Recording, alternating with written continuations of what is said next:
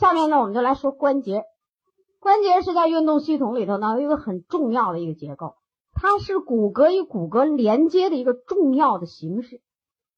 啊，骨与骨的连接呀，它不光是关节这个形式啊，还有别的形式。你比如说咱这个呃脑颅骨，它连接就不是关节，它不能动，它是那骨板插在一起了镶嵌，对不对？你看刚才我们讲的脊椎呢，它有关节，但是它只是一个像弹簧垫儿似的东西。它和我们现在讲的那关节还不太一样，那种关节呢，只能做稍微的运动，那就是说你转转体啊、侧转体、弯腰这都可以，但是你再做像咱们这胳膊腿是想伸就伸、想拿就拿，这就不行了，这就靠这种关节了，就我们现在讲的关节啊。现在呢，我们先来也是来了解一下呢这关节的结构。人类啊，或者说这个关节的结构啊，就这特点，就是既牢固。又灵活啊，既牢固又灵活，这是它的特点。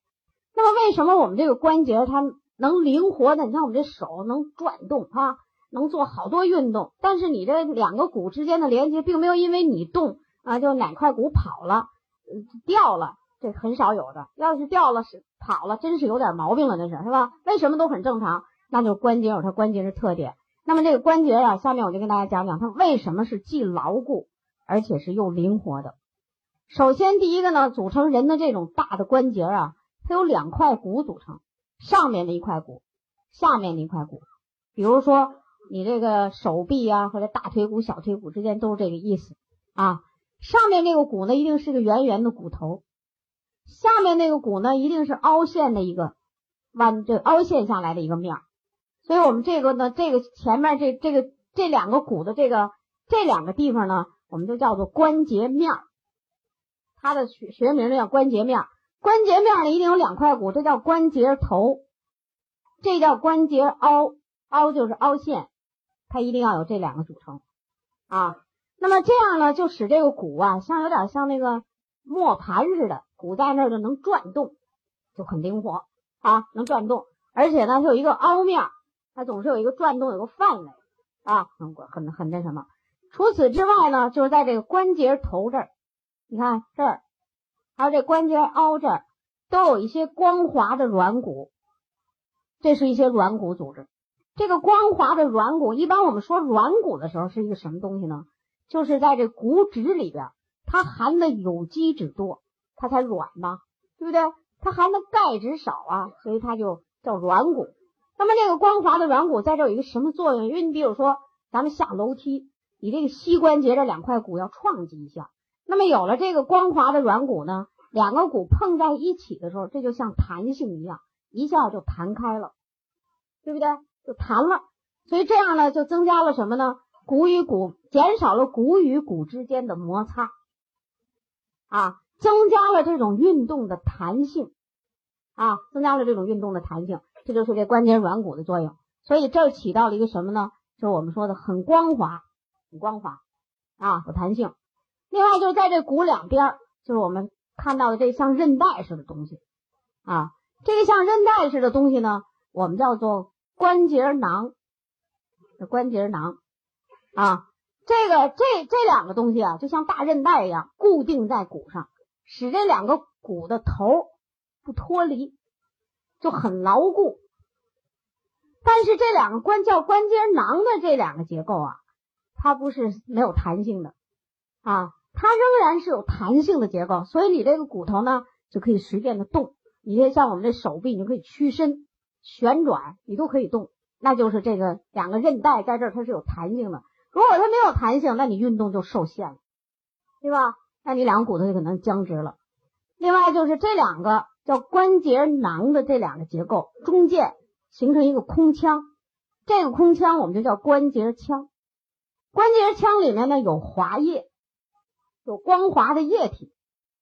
这个光滑的液体呢起到润滑的作用，所以你关节动的这一润滑呢，加上那个软骨，所以它不会嘎巴嘎巴响，对不对？它润滑，所以我们正常蹲起这个运动，嗯，那都都浑身都嘎巴嘎巴响，那你不觉得难受吗？那肯定是关节这有毛病了，是不是？这就是关节，就是在这个人的关节就应该是什么呢？哎，就是这种既牢固。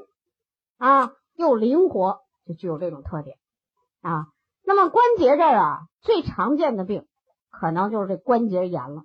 可能我们南方和北方啊都有这种情况。下面呢，我们就来给大家讲讲这个关节里面最常见的疾病啊。我们先来说说这关节炎。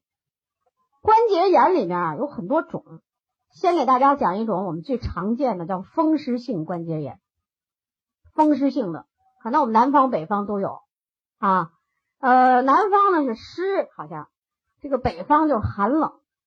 首先呢，我跟你说说这风湿性关节炎啊。他在我们这个医生治病的这种书里边，他把它叫什么病呢？他那原话是这么说的啊，它叫一个原因未明的全身性疾病啊，原因不明，而且是全身性疾病，主要表现在关节周围的组织发炎、萎缩，出现关节畸形、僵硬，就是它的表现。就这个病因不明，而且是全身性的病。就过去这老书啊，就这么写的。治疗的方法呢，所以因为原因不明，所以没什么可治的。然后呢，治的时候就是以对症处理，咱们就你疼，咱就给你止疼啊，别的没办法。那么现在呢，我们说这个关节的病是一种什么病呢？就这风湿性的关节炎，是你全身透明质酸被降解的疾病。透明质酸。透明质酸呢，也是一种胶状物，就黏黏糊糊的这么一种物质，在身体里边有广泛的分布啊。其实说起这透明质酸来呀，就有点像咱们讲的那个结缔组织那个间质结构差不多，就是里边有蛋白质、有粘蛋白、有水，什么有无机盐，就这么一油基破坏啊，它不发挥它这个光滑的润滑液的作用了，被降解了嘛。所以它就不光滑了，就这么一种病，在全身呐，都有这种物质，都可以。但是你明显的为什么会表现在关节处呢？那就是因为关节这儿有大量的这种液体，你现在这中间的液体，哎，它都不起那润滑作用了。你运动的时候呢，上头骨头碰下头，所以就嘎巴嘎巴响，是不是？嘎巴响。然后你再严重的时候呢，那个关节啊，它就会再变形。会这个扭曲变形、疼痛，就会出了一系列的症状，这就风湿性关节炎。风湿性关节炎呢，在现代医学里头啊，就是说，它对你的治疗就就给你治，没有任何的治的那治病的那个那个作用。而这个治风湿性关节炎的这个药，就是说止疼的这个药，它可以说叫弊大于利。说那弊端特别多，这个弊端呢会让你这个透明质酸进一步的降低，一边给你止疼了，一边让你带来副作用，进一步的再降解。就是说，你用药的时间越长，你这个关节被损害的程度越大，就是起这么一个作用。但是你一般人呢，你就不知道。咱们治病啊，一般就是说有这么一个原则，最好是用自然的能力去治。修复这个组织，这是第一原则。第二，你治病的时候呢，最好不要给这个人呢带来任何伤。你这一边给他止疼，一边让他这块这透明质酸进一步的降解，你这不是就是那副作用，那不就弊大吗？利小吗？对不对？所以会给他带来一些伤害。最好的治病呢，第三个原则就是说，你找个病因，确定病因，然后根据这个病因去治，这样呢，这个病啊就治的能比较好。所以医学呀很难做到这些，有时候这个治病的医生啊，他们都深深的知道，这个治疗医学是一个不完美的医学，就是你治病了吧，它就有副作用；你治病了，它就有后遗症，啊，就会这样。尤其是关节性的这种治疗，更是这样。就他这用这个药，大部分都这类的药，止疼的药一般都是这个。再止疼不管事儿，你症状加重，好，我也没办法了，激素。啊，万能药激素就上去了，然后激素上去有什么作用？不给你治病，主要是给你减轻症状和痛苦，你觉得舒服了一些。但是激素呢，会引起你进一步的，就这个症状再加重，后果不好，甚至引起你严重的骨质疏松。骨质疏松是不是长骨刺啊？于是从这个地方，啊，就像这就像这样的地方。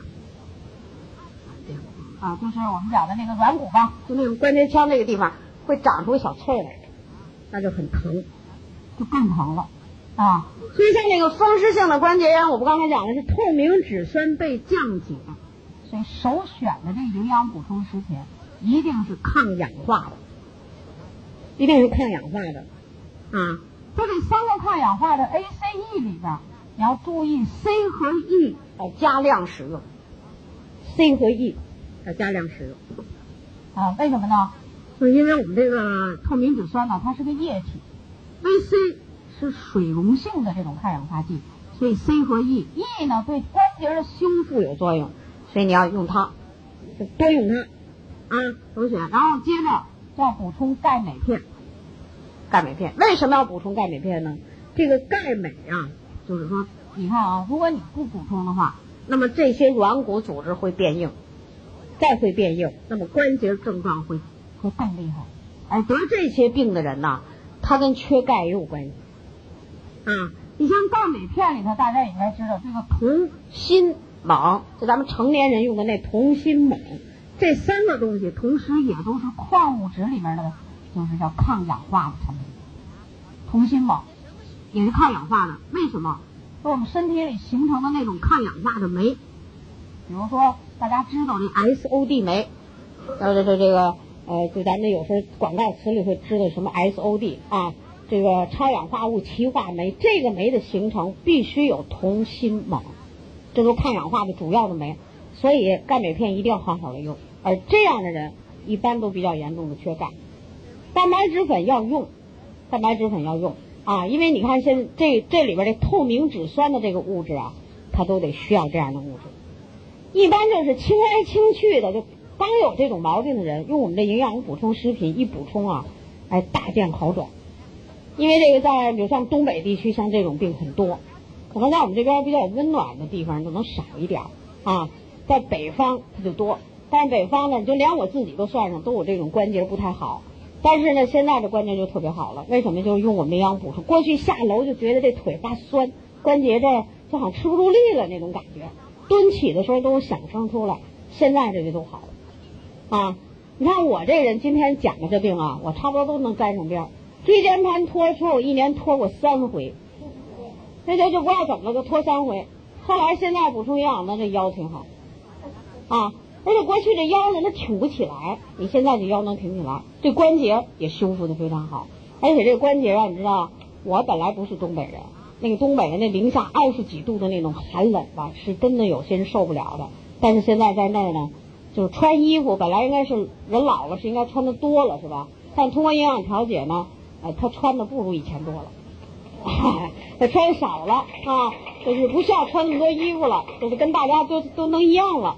这就行了，因为咱们年龄在这儿呢，对不对？啊，那你得要尊重事实嘛，啊，这是这个关，就是风湿性关节炎的这种啊，就是营养补充食品这么做，重病人要坚持时间长一些，啊，而且呢，就是你重病人你就不能要求说我一下子得像别人一样又蹦又跳，它得有一个过程，它能减缓或者推迟这个病的进一步再发展，那咱就是起到作用了。啊，这是风湿性关节炎。除了这个风湿性关节炎以外啊，我们还有叫类风湿的。类风湿和这风湿性啊，其实要是从这个简单的区别来讲啊，风湿性关节炎一般都是从大关节开始，膝关节、肘关节、肩关节都可以，尤其这膝关节最常见，胯关节都可以啊。而这个类风湿都从小关节开始，手上。什么脚趾、手指这个小关节开始变形，而且人的这个手啊会变形，因为它关节小，这些韧带都比较娇嫩呐，这周围的韧带也它会变形啊。我们有好多朋友呢，就是有这种比较轻的，或者有时候刚得还不太重类风湿性，那么我们用了这个产品以后呢，它都有好转。咱们可能现场就有一个朋友啊，咱从河南来的一个一一啊魏啊魏哈。啊，魏市长啊，他就今天中午跟我讲，他就是属于那手不太好，结果用我们产品呢也非常好，用的这个方法就刚才跟我们讲的风湿性关节炎的道理是一样的，啊，就修复组织，这些产品用上去以后，就对这周围的组织开始进行修复了，啊。但是你要是用药，他是越用这个病越厉害。有一个朋友有人经常就跟我讲，他说这关节炎怎么我怎么连连连香港的药我也用上了，台湾的药我也用上了，马来西亚的药我用上了，我怎么老不好？我说你呀，全世界的药都是那种药，换换名字，加加减减都是那种，都给你把这透明质酸进一步破坏。我说你呀，药要尽量少用，赶紧用营养修复。我说的这个人也是我们东北的一个朋友，结果现在修复的也是不错，啊。就说这样一个坚持的时间，用营养，就你记住，它需要一个比较长的时间，啊，如果在这关节炎里，你可能会遇见那样的人，化脓性关节炎，就由于外伤、损伤、骨折引起这个关节化脓性感染了，这样的关节炎那怎么办呢？那你就在用这营养补充食品呢，特别要注意把蛋白质 VC 加量，VC。要特意的多加量，特别是在化脓的急性期，啊，有这个红肿痛热的时候，红肿痛热的时候，那比如说像那个关节红肿痛热，或者自己本身还发烧的时候，就是说感染比较厉害了，这时候一定要把 VC 加量，蛋白质要跟着加一勺两勺，有些身体高大的人可以加到三勺啊，年龄这个你自己决定，但 VC 要加。VC 在这两三两三天之内一顿，我说的是一顿啊，一天咱们拿吃三顿来讲，一顿你可以八到十片。为什么？咱也得说说，要不然你们都哗一下子吃这么多呀？我说是急性期，因为在医院里边对待感染性的疾病，VC 是必须用的，因为它有消炎的作用啊。因为在 VC 含量高的时候，体内的细菌、病毒，刚才咱化脓性的这关节炎一般都是细菌，细菌都处于钝化状态。钝化是什么？就傻了、迟钝了、繁殖慢了，就这意思叫钝化状态。细菌处于钝化状态，但是 VC 用量大的时候呢，免疫功能却成倍上升。那么免疫功能什么上升？白细胞吞食能力增强，就吞噬细菌的能力成倍增强。血液中啊，我们叫做丙种球蛋白的这种抗体蛋白，你现在需要大量的，所以你要加。啊，你看你一天，比如说啊，你一顿吃了八片，六八是多少啊？一片六十毫克吗？四百八十毫克，对不对？你知道临床上对待炎症是用多少啊？一天两千五到五千毫克。